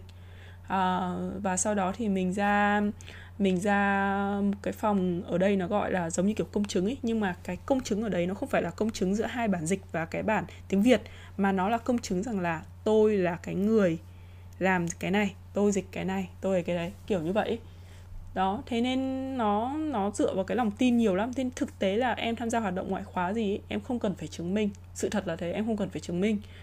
Nhưng mà em muốn biết là tại sao không thì có lẽ là nó sẽ thể hiện một chút ở trong cái phần bài luận hoặc là có thể là nó phỏng vấn nó phỏng vấn và em kể. Thì nếu như em thực sự làm cái việc đấy thì nghe nó sẽ rất là make sense hoặc là thậm chí em không làm việc đấy nhưng em biết rất rõ về cái việc đấy mà em nói là em làm ấy thì cũng chả ai phát hiện ra. Chị không nghĩ là người ta sẽ trách nhưng mà rất có thể là người ta sẽ vô tình biết tại vì cái mạng lưới uh, du học sinh ở Mỹ nó rất là rộng.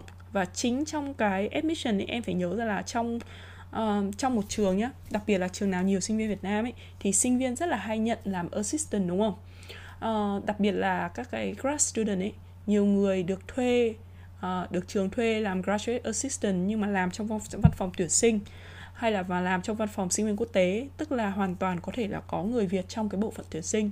Và nếu mà có người Việt trong bộ phận tuyển sinh rất là dễ theo cái kiểu là uh, có vài sinh viên nổi trội chẳng hạn. Uh, xong rồi bà giáo bảo là ô mày thử xem xem là con bé này nó như thế nào. Chị đấy lên facebook của bạn à, ngồi search trên một số mạng xã hội hay là chỉ vô tình thân quen như kiểu là bạn bè người quen cũ ở trong cái tổ chức đấy hay là cũng tham gia hoạt động đấy hay là cũng học trường đấy thế là sẽ check ra. Mà ở mỹ cái tội nói dối là tội rất rất rất rất là nặng kiểu tội cheating ấy.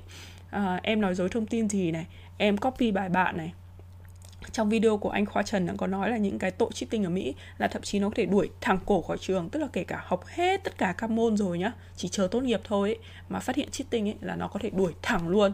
Và cái đấy nó vào thẳng trong academic record là coi như là thôi gần như là các trường nó sẽ cạch mặt luôn. Đấy vì thế nên đối với cả Mỹ thì nó không nó dựa vào cái sự tin tưởng nhưng mà cái cái um, cái gì nhỉ cái gọi là hình phạt của nó ấy, thì nó rất là nặng nó quản lý bằng hình phạt chứ nó không phải là đầu vào tức là nó không bắt em phải chứng minh cái gì cả. Chỉ là em không được nói dối thôi. Chị ơi học PhD nhưng học bỏ thì có được bằng master không ạ? À? em nghe người ta nói thế. Lý thuyết thì được tại vì có một số các chương trình PhD là học 2 năm thì sẽ có bằng master đúng không? Nhưng mà nó sẽ là một cái cái khá là xấu ở trong ấn tượng khá là xấu trong ngành của em. Tức là các cái ngành mà càng kiểu chuyên biệt một chút ý thì thực ra là cái giới professor của uh, professional của họ ấy nó cũng ít thôi. Ví dụ như là ngành của chị thì ừ, quanh đi quẩn lại một lúc là biết nhau hết. Đấy thì các cái ngành lớn cũng thế. Chẳng hạn như nếu em đã vào một cái trường lớn em học phd ở đấy giáo viên của em uh, tại vì sau này khi mà em xin việc này hay em đi làm bất kỳ đâu này thì rất là dễ là cái người mà tuyển em hay là người sẽ làm việc với em ấy họ biết ai đó ở trong trường của em đang học đúng không? Họ biết ai đó thì họ chỉ viết một cái email hỏi là uh, mày có biết uh, thằng này thằng kia học ở trường này uh, trường mày không? Thằng đấy nó như thế nào? Và sau đó thì nếu như ai đó lại nói rằng là ô tao biết thằng này nó cũng sâu sâu nó học master 2 năm xong rồi nó bỏ uh, không làm phd nữa nó sẽ rất là xấu đúng không? Đấy chị nói trước đây là dân mỹ rất thích là những cái người rất là kiên quyết quyết tâm làm gì là làm bằng được và không dễ bỏ cuộc. Thế nên cái đấy thì theo lý thuyết là em có thể làm được nhưng mà rất là không nên tại vì nó sẽ gây cái tiếng xấu của mình. Tất nhiên nếu như em có một cái lý do rất là hợp lý ví dụ như là gia đình có struggle có vấn đề gì đó hay là có một cái biến cố gì đó lớn mà em không thể nào hoàn thành được ví dụ như hồi xưa anh chị cũng phải bỏ vì uh, bố chị mất ấy thế là anh chị cũng phải bỏ dở một cái khóa học mà bay về Việt Nam luôn uh, tại anh chị là anh cả mà. Mà đợt đấy bố chị mất cũng rất là đột ngột kiểu uh, không chuẩn bị gì ấy thế nên uh, anh cả chị phải về để lo cho cả nhà. Đấy.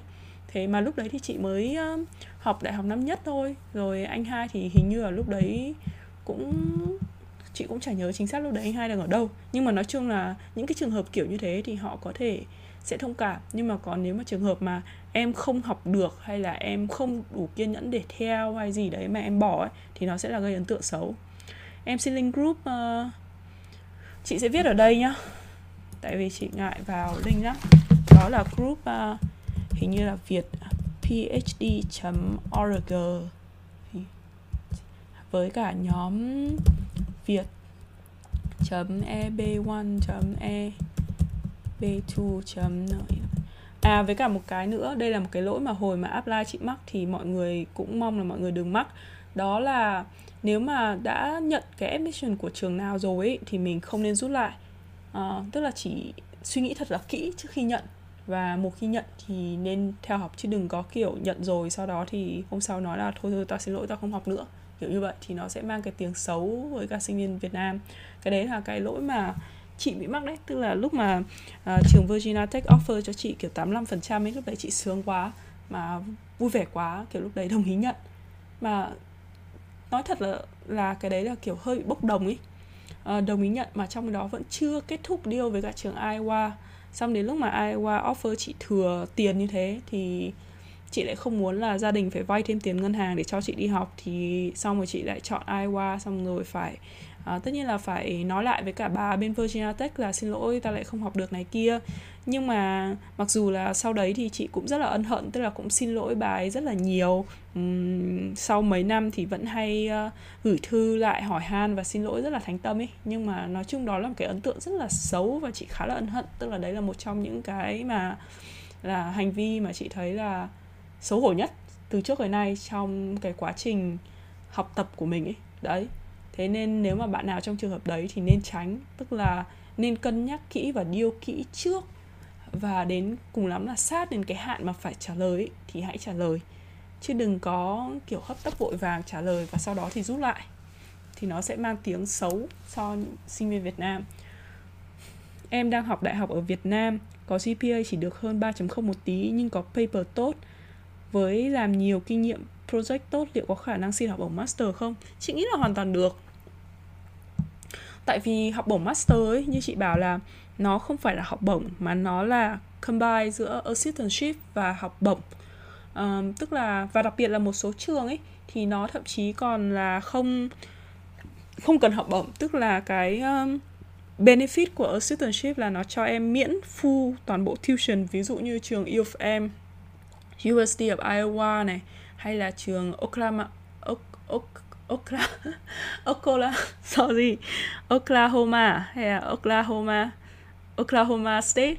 Uh, hình như là những trường đấy là nếu em được uh, làm assistantship ý, thì em sẽ được full tuition luôn. Và cái stipend cái tiền lương họ trả cho em hàng tháng ý, thì nó sẽ cover được tiền ăn ở của em. Vì thế nên về căn bản là em chỉ cần xin được assistantship là em sẽ uh, được full ride miễn phí toàn bộ các thứ đúng không? Còn các cái trường khác thì thì đa phần ý là em sẽ phải vừa có assistantship và vừa có một phần học bổng của trường đấy nữa.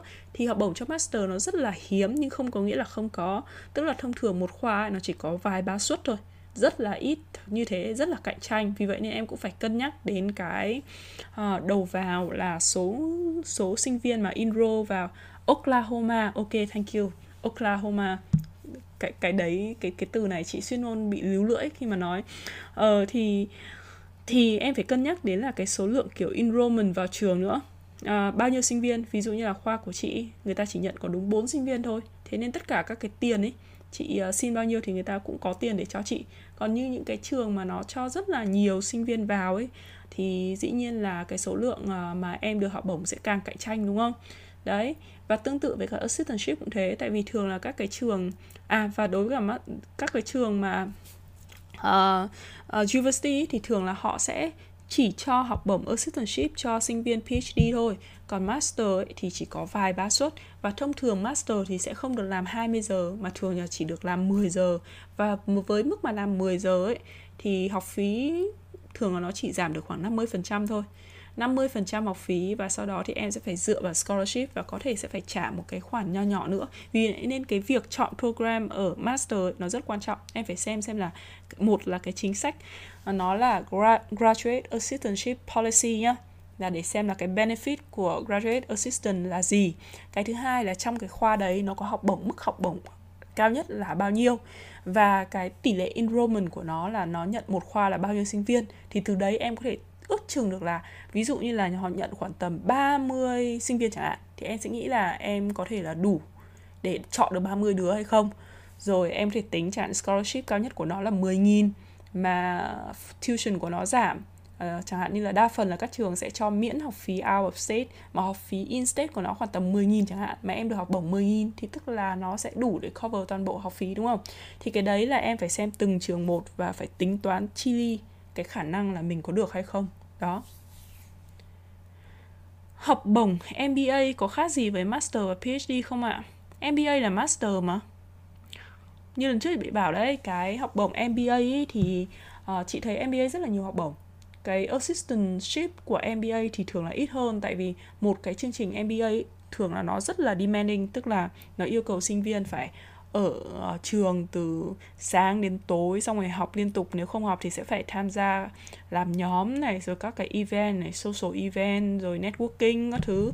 Chính vì vậy nên ờ, cái cơ hội để cho MBA assistantship thì nó rất là ít nhưng mà bù lại MBA lại có rất là nhiều học bổng. Có nhiều trường chị xem ít nhất là trong cái số trường chị chọn ấy phải có đến 4 trường có nó nói hẳn luôn là có full scholarship for cho MBA um, ờ, có một trường thì thậm chí nó còn nói mức lương của MBA là 33 đô một giờ và mới là 10 giờ một tuần thôi mà 33 đô một giờ là đủ tiền ăn ở cho em rồi đúng không?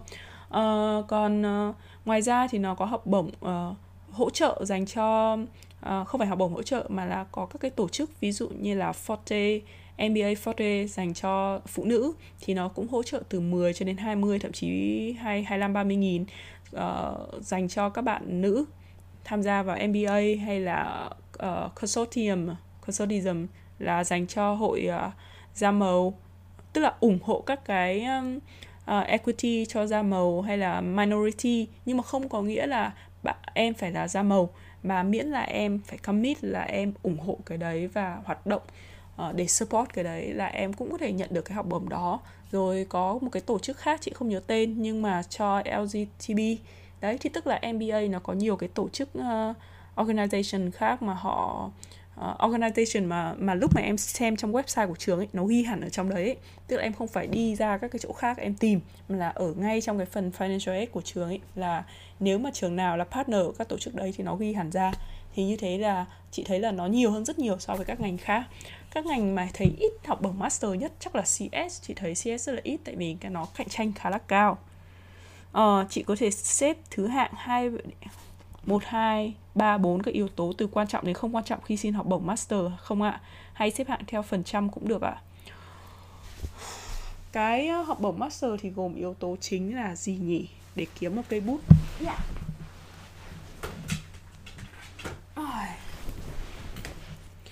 đầu tiên thì có thể nói là điểm GPA nhá. Hai là chứng chỉ GRE, TOEFL, uh, IELTS, whatever chứng chỉ đó. Thứ ba thực ra TOEFL IELTS thì bỏ đi. Tại vì chỉ cần uh, đủ là được không cần cao. Thế nên nó không xét làm gì cả. Nên GPA này GRE này uh, thành tích chuyên ngành kinh nghiệm chuyên ngành đúng không? Kinh nghiệm làm việc và thành tích chuyên ngành và kỹ năng chuyên ngành. Còn gì nhỉ? Thành tích uh, thôi thế thì cứ nói là kinh nghiệm làm việc và thành tích đi nhá thì chị có thể nghĩ rằng là kinh nghiệm làm việc có thể là kinh nghiệm làm việc thực tế, ví dụ là kinh nghiệm bao nhiêu năm ờ, làm việc sau khi ra trường ấy, thì chị nghĩ là nó khoảng tầm 30% cái thành tích chuyên ngành, tức là thành tích ở đây, thành tích chuyên ngành nhá, chứ còn cái hoạt động ngoại khóa mà không liên quan đến chuyên môn ấy, thì chị nghĩ là nó chỉ đóng góp khoảng tầm 5 đến 10% là cùng. Còn đây là mình nói là tất cả các cái thành tích và hoạt động liên quan đến chuyên ngành thôi nhá. Ví dụ như là làm trưởng câu lạc bộ thì là câu lạc bộ ờ, chuyên môn, chứ không phải là câu lạc bộ ờ, manga hay là câu lạc bộ ờ, dance sport, kiểu như thế. Mà đây là câu lạc bộ chuyên môn nhá. Thì chị nghĩ là nó phải đến tầm 40% đấy. Tức là những cái thành tích bao gồm là là nghiên cứu khoa học này, giải thưởng chuyên ngành này, lãnh đạo chuyên ngành, lãnh đạo chuyên ngành, tức là các câu lạc bộ hoạt động ngoại khóa chuyên ngành thì chị nghĩ là nó đến 40% cái kinh nghiệm làm việc thì nó có thể khoảng tầm từ 25 đến 30% kinh nghiệm làm việc thực tế và cái skill ấy, tức là chẳng như là trong cái quá trình làm việc thì em có kỹ năng này, kỹ năng kia ấy, thì chắc là khoảng tầm 30%. Sau đó thì đến GRE thì khoảng tầm GRE và GPA chắc là chỉ 15 thôi, hai cái mỗi cái 15 thôi. Nhưng mà cái điểm ờ, uh, GPA ở đây ý, thì xin nhớ là nó quan trọng cái phần mà top phần trăm sinh viên của trường hơn là cái thực tế con số của GPA nhá. Tại vì nó khi mà em viết resume thì em nên ghi là điểm GPA và đây là top bao nhiêu phần trăm của trường. Như kiểu một phần trăm này, hai phần trăm này, năm phần trăm. Hay là đứng thứ nhất trên bao nhiêu sinh viên chẳng hạn kiểu như thế. Thì nó sẽ có cái giá trị hơn là em chỉ nói một cái con số GPA um, GAE thì thực ra là nó không có quá quan trọng nhưng mà có một số các cái trường top ấy, thì họ sẽ dùng cái đấy, đặc biệt là MBA thì nó sẽ dùng cái đấy giống như kiểu minimum requirement ấy. Tức là em sẽ phải đạt một cái mức mà tương đương như thế. Các cái trường top thì cái điểm sàn GA của nó lại phải càng cao. Đó. Còn nếu mà điểm GA của em thấp quá, thì có thể là họ sẽ không nhận. Tại vì như thế nó nó gián tiếp khả năng là em vào trong chương trình để học, có khi em sẽ không học được tại vì j nó thể hiện cái kỹ năng đọc hiểu kỹ năng phân tích rất là nhiều đúng không? Nên có thể là thành tích của em tốt nhưng mà uh, chưa chắc em vào trong trường của họ em lại có thể theo được hay là giúp ích gì được. Nên cái điểm GAE nó thể hiện cái khả năng đấy. Nhưng mà đối với các trường bình thường khác ấy thì chẳng hạn như là cái điểm GAE của em có thể là thấp nhưng mà thành tích chuyên ngành rồi kỹ năng rồi uh, uh, uh, skill ấy, các thứ của em rất là tốt thì họ nghĩ rằng là à như thế thì nhận em vào trường em vẫn thể làm việc được. Đấy thì họ lại có thể nhận. mình apply cho financial aid trước khi apply học bổng đúng không ạ? Cái này thì tùy cái financial aid đấy là nó có hai cái đúng không? Có một cái là kiểu financial aid mà theo federal dành cho các bạn mà có thẻ xanh uh, hay là citizen và có một cái là học bổng và một cái là css profile dành cho các bạn sinh viên quốc tế. Thì theo như chị biết là cái đấy thì apply càng sớm càng tốt và một số cái là hình như hạn nó là tháng 10 tháng 11 đấy còn apply học bổng thì là học bổng là nó đi theo uh, deadline của từng trường. Nên chị nghĩ là ừ em phải làm cái hồ sơ à, financial aid trước rồi sau đó thì mới apply. Cái đấy thì chỉ cần check deadline thôi mà. Cứ check deadline rồi xem là là deadline thì như nào thì mình thực hiện trước deadline thôi mà. Nhưng mà theo như chị biết là hình như là các cái deadline của financial aid thì khá là sớm. Nên chắc là em phải bắt đầu làm sớm. Thôi thế nha. Bây giờ muộn rồi và chị nghĩ là cũng cover đủ rồi đấy. Uh, thế thôi nha các bạn. Uh, tuần sau chắc là có thể sẽ uh, có chủ đề nữa. Nếu như mà có thêm một buổi tương tự nữa nếu như mà chị nghĩ ra cái gì hay ho để chia sẻ. Còn nếu mà không thì uh, các bạn có câu hỏi gì thêm mà ngắn gọn thì có thể inbox chị. Nhưng mà đừng có kiểu gửi cho cả một cái bài luận xong bảo chị review nhá. Thực sự là không có nhiều thời gian đâu thế nha. Bye bye. Hẹn gặp lại mọi người.